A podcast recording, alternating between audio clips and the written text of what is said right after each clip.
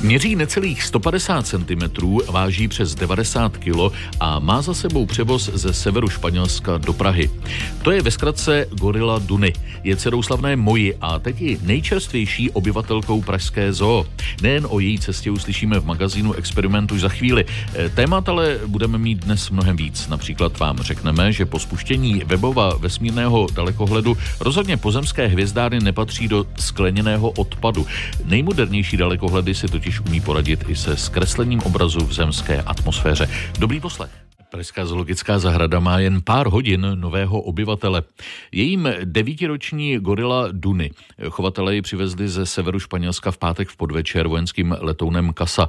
Duny je zajímavá nejenom tím, že je dcerou slavné Moji, v Česku první narozené gorily Nížiné. V Praze má devítiletá samice pomoci rozšířit chov tím, že bude mít minimálně jedno mládě. V magazínu Experiment si teď poslechneme, jaká byla její cesta. Okay. Je před devátou hodinou ráno a tým odborníků z Pražské zoo se v parku Cabárseno setkává se španělskými kolegy. Víc než 90-kilová gorila Duny je už v tuto chvíli v transportním boxu. Nastoupila tam úplně bez problému. Už několik měsíců totiž byla zvyklá na to, že právě v tomto boxu každé ráno dostává snídani. Třeba své oblíbené hroznové víno. A jak mi říká její hlavní ošetřovatelka Lucia Gandaria Chicote, tenhle trénink se vyplatil. Všechno musí být každý den stejné a to proto, aby se cítila pohodlně. Ta cesta pro ní totiž bude samozřejmě stresující, takže od té doby, co jsme se asi před dvěma měsíci klec, eh, tedy ten přepravní box dostali, tak jsme Duny připravovali. Byla to část jejího denního tréninku, jen trochu obtížnější. Do klece totiž musela chodit sama. Along into the cage. Spanish version. Ah, thank you. Okay. Nice. Po podepsání předávacích papírů se může zamířit na nejbližší letiště. To je v Santanderu a cesta odsud z parku Cabarseno tam trvá zhruba 20 minut. No tak já jsem úplně teda nadšený, že zatím, zatím dobrý, ale nebudeme předbíhat. Duny je v přepravním boxu v přívěsu tady za autem, tak doufejme, že to všechno poběží tak jako do téhle chvíle. Komentuje dosavadní stav ředitel Pražské zoo Miroslav Bobek. Vrchní veterinář Roman Vodička doplňuje, že Duny nemusí musí být uspaná. Kolegové teďko sdělili, že ji neuspávali, ale že do bedny vlezla bez problémů, dali nějaký eh, sedativa do krmení, ale samozřejmě to zvíře, když se dostane do bedny a už cítí, že se bude něco dít, tak eh, nemusí vždycky ty léky přijmout. Každopádně vypadá podle toho, jak se chová, že je klidná, takže asi, protože oni to tam nechali v medu, takže je možné, že to přijala, takže uvidíme během cesty, ale zatím to vypadá dobře. Na letišti v Santanderu teď přicházíme k české vojenské kase, která je tady připravená. Zelený, robustný eh, transportní box, ve kterém je Duny. Budou teď pracovníci letiště pomocí ještěrky nakládat do kasy. Duny kouká malým okýnkem a dívá se, co se kolem ní děje. Transportní box z Duny je krychlé o velikosti zhruba 1,5 metru. Je tam nápis Duny, příběh pokračuje, což odkazuje na její slavnou matku Moju, která tady ve Španělsku žije. Po víc než půl hodině je naloženo a čeká se na vzlet. Teď už je 17 hodin a tohle je přistání v Praze ve Kbelích. Zvednout vepředu 10 čísel a někdo přizvedne tu Takže nahoru, Během čtyřhodinového letu byla Duny vzhůru a v klidu. Transport tak dopadl na výbornou. Duny je přeložená z letadla na auto. Zatím všechno klapalo téměř dokonale. To slovo téměř je proto, že jsme odstartovali ze Santanderu o hodinu později zhruba kvůli stávce francouzských řídících letového provozu se to zdrželo. No ale tak to je vlastně v celém tom kontextu naprostý detail. Dodává ředitel Pražské zoo Miroslav Bobek. Odsud míří Duny právě do zoo v Troji, kde ji čeká karanténa. Jako první se seznámí s Kisumem, což je nový pražský gorilý samec, se kterým by měla mít v budoucnu mládě. Ondřej Vaňura, Radiožurnál. V magazínu Experiment se ještě budeme věnovat gorile Duny. Před chvílí jsme slyšeli reportáž o její cestě ze severu Španělska do Prahy. Zatímco v parku Cabárseno se rozloučila se svojí matkou Mojou, v pražské zoo se brzy potká s jinými příbuznými. Nejen o tom teď budeme mluvit s vrchním chovatelem primátů Pražské zoologické zahrady Martinem Vojáčkem. Dobré dopoledne. Dobré dopoledne přeju. Vy jste Duny po celou cestu ze Španělska doprovázel. Jaká byla její první noc v Praze? Tak je, její první noc v Praze proběhla v poklidu, ona ji strávila eh, v zázemí pavilonu Goril v karanténě a dneska už, teď už momentálně dostává snídaní. No a co čeká tuto devítiletou gorilu v následujících dnech a týdnech? Tak v následujících dnech vlastně jí čeká zvykání vlastně na nové chovatele, na nové prostředí a v neposlední řadě i zvykání na nového gorilího samce Kisuma. Hmm. S jakými příbuznými se Duny u vás zo setká? Tak u nás na novém pavilonu Goril se Duny setká, by se dalo říct, s babičkou Kijivu a s pratetou Šindou. Mm-hmm. myslíte, že pozná nějak geny? Je to možné? Myslím si, že, že, to, že to možné není, že ji budou brát jako jako každou jinou nově příchozí gorilu. Co to obnáší takové seznamování nejenom s příbuznými, ale hlavně s kysumem? Tak nejdříve musíme seznámit vizuálním kontaktem, že na sebe ty zvířata uvidí, ale nebudou moc na sebe šahnout, nebudou se moc kousnout nebo něco podobného. E, potom bude následovat seznamování přes mříže, že vlastně je mezi nimi bariéra, aby si nemohli ublížit, ale můžou se přiblížit a my můžeme pozorovat ty reakce těch zvířat a vlastně jako finále je seznámení vlastně bez jakékoliv bariéry, že ty zvířata pustíme k sobě. Jo. Hmm. Necháme je, ať se seznámí. Dunik vám zamířila ze Španělska, její budoucí partner Kisumu před týdnem z Rakouska. Je to běžné, že chovatelé gorily takto přesouvají? A proč to vůbec dělají? Tak ty přesuny řídí koordinátor chovu, který má na starosti vlastně všechny gorily eh, v Evropě a ten hlídá genetickou variabilitu a vlastně na doporučení a vydává doporučení a potom ty zoologické mhm. takhle přesouvají ty gorily. Jinými slovy, jestli tomu dobře rozumím, jde o to, aby eh, ti budoucí eh, partneři nebyli příbuzní a mohli mít eh, potomky. To je jeden, jedno z kritérií. A, to je to nejhlavnější kritérium. A jaká je šance, naděje na to, že skutečně se dočkáte dalšího přírůstku v zoologické zahradě v Troji? Tak eh, šance je veliká. Kisumu je samec v nejlepších letech, Duny je mladá samička, která vlastně už by mohla mít mláďata, takže věříme, že třeba do roka, do dne už tady mládě bude. Duny by mohli návštěvníci vidět poprvé 28. září, kdy tedy v Pražské zoologické otevřete nový pavilon Goril. V čem je podle vás unikátní? Tak ten pavilon je unikátní svou velikostí konceptem. On vlastně se jmenuje rezervace Dža a je to vlastně dokonalá napodobení na části kamerunského pralesa. Nebudou v něm pouze gorily, ale i další obyvatelé Ka- Kamerunu. Líčí Martin Vojáček, vrchní chovatel primátů Pražské zoologické zahrady. Děkujeme za rozhovor a pozdravujte všechny, nejenom tedy nový přírůstek Duny, o které jsme dnes mluvili. Mějte se hezky, nashledanou. Já vám děkuji a přeju hezký den. Vědecká manželská dvojice Alena a Petr Hadravovi obdržela letošní prestižní cenu nadace Dagmar a Václava Havlových Vize 97. Spojili své rozdílné profese a více než 30 let poutavým způsobem přibližují dějiny astronomie. Filoložka Alena překládá historické texty z latiny a astrofyzik Petr k ním přidává odborné poznámky jak vznikají tato jedinečná díla. Na to se manželů Hadravových ptala reportérka experimentu Eva Kézrová. Jste v nějakém rozhovoru asi před 15 lety řekla, že vy ty staré latinské texty umíte přeložit, co se týče slov, a váš manžel jim dá ten obsah. Platí to stále, nebo už jste něco pochytila z té astrofyziky? No, je to samozřejmě určitá nadsázka, ale platí, protože já se ani nesnažím pochytit z těch věcí něco, protože to čtení opravdu není jednoduché, takže tam je vlastně tolik co dělat v mém oboru, že do dalších už nezacházím. A zrovna tak to má Petr. Musím říct, že neumí ani první lekci z latiny. Takže ne, máme každý svou parketu. Mě zajímala historie mého oboru a otázky, jak na to lidi mohli přicházet v minulosti. Jsem sice měl k dispozici třeba Koperníkov spis o bězích, ale nemohl jsem si v něm počíst, což mi Alna může zprostředkovat. Jak se současnými znalostmi nahlížíte na ty tehdejší texty, ať už mají 400 nebo 1000 let zpátky? Že jsou obdivuhodné, co se dá rozpoznat na základě vlastně mnohem chudších pozorovacích dat, než jaká máme dnes.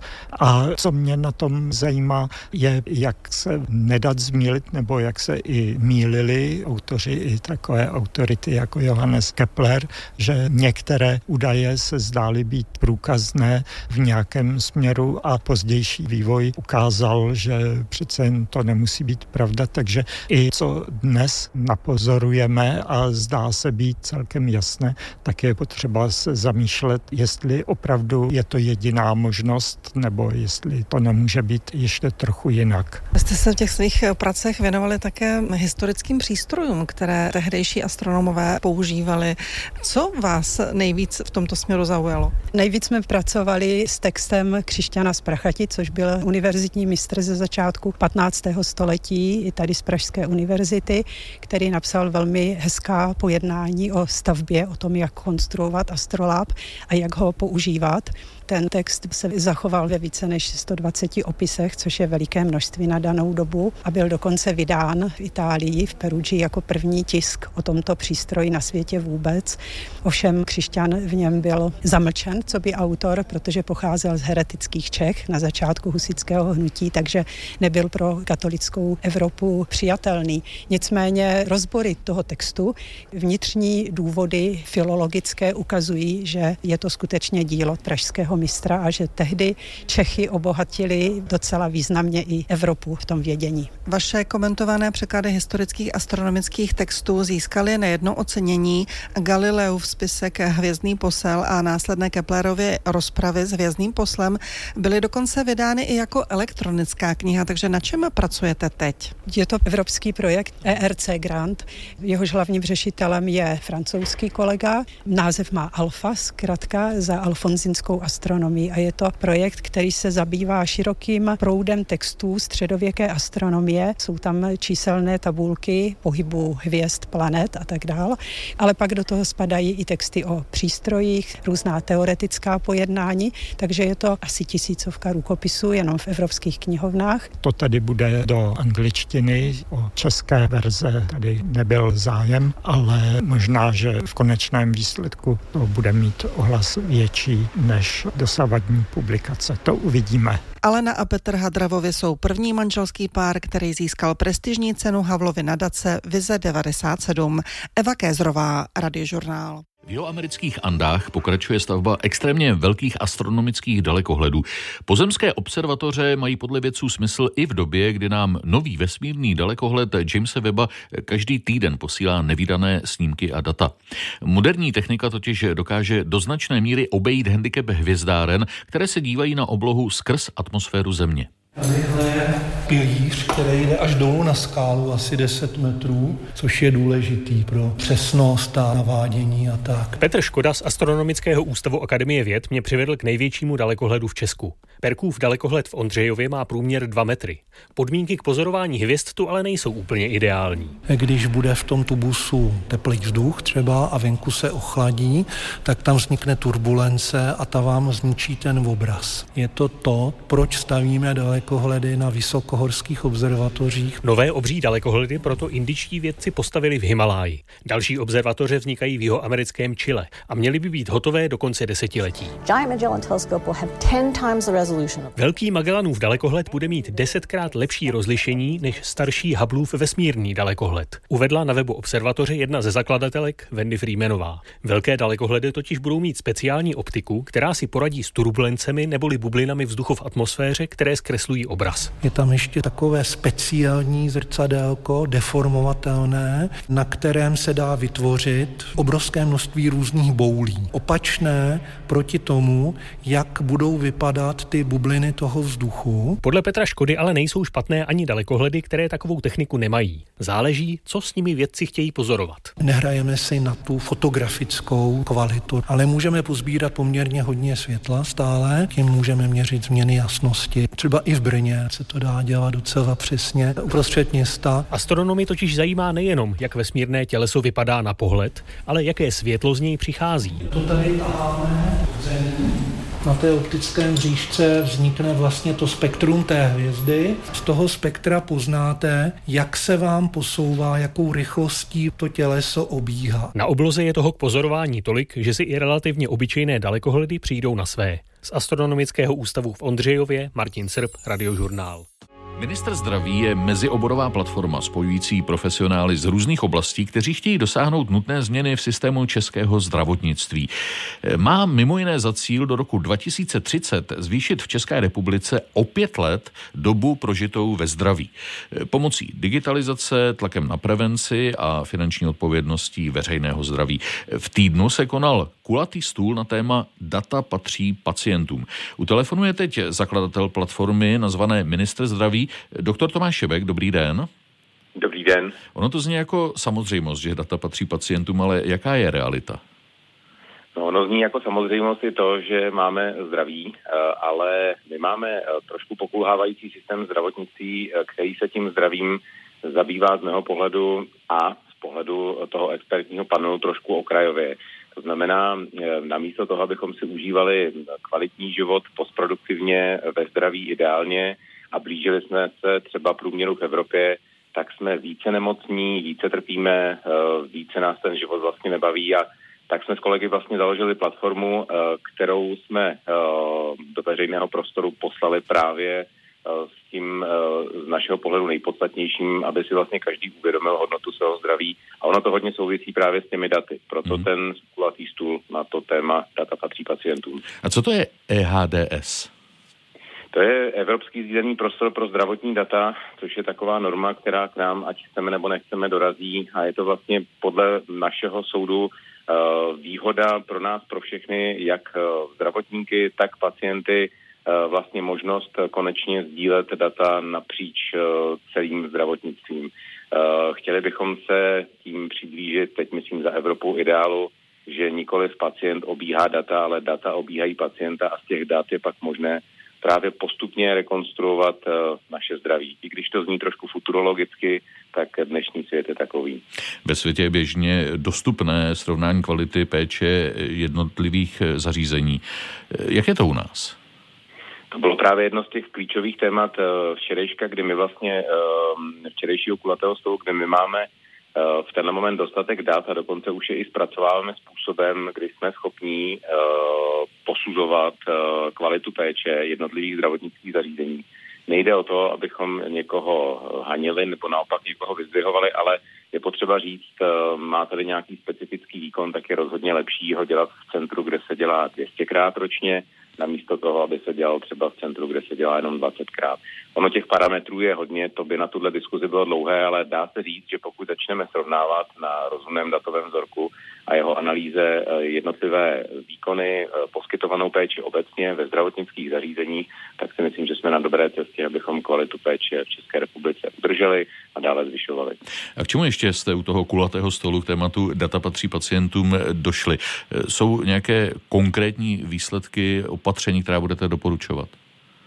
No tak my jsme uh, hlavně vám v rámci ministra zdraví té platformy chtěli dávat prostor pacientům. Máme tam fantastické zástupkyně, zejména a zástupce pacientských organizací, uh, pro které je vlastně naše expertíza za ministra zdraví určená primárně a jde o to postupně posilovat eh, sebedůvěru a sebevědomí lidí, kteří ten systém užívají. Já záměrně nechci říkat pacientů, ale vlastně uživatelů. V republice je nás 10,5 milionu, takže nás všech abychom postupně byli schopni od toho systému skutečně vyžadovat eh, kvalitu a tu kvalitu jsme dostávali. Takže jeden z praktických eh, eh, právě výstupů toho včerejška bylo, že budu to já, kdo bych chtěl vlastnit svoje zdravotní data já se budu rozhodovat, komu k ním poskytnu klíč, aby se do nich podíval, něco do nich doplnil a abychom z toho nakonec všichni profitovali. Čili to byla taková jako první idea, která si myslím, že pacientům pomůže mnohem více, než když data budou běhat někde na našem pozadí a my budeme znovu tápat ve tmách, jak to vlastně není dneska obvyklé v kterémkoliv jiném industrii. Když si vezmete dovolenou, máte pod kontrolou, máte pod kontrolou nákup svého auta, chcete vědět do půjtíku, um, co máte v domácnosti a přesto ten zdravotnický systém a zdraví vám vlastně dneska přístup k těm datům tak trošku upírá. To si myslím, že je potřeba zásadně změnit. To byl doktor Tomáš Šibek, zakladatel platformy Minister zdraví. Děkuji za rozhovor, ať se daří, mějte se hezky, nashledanou. Díky moc, nashledanou. A tolik dnešní experiment.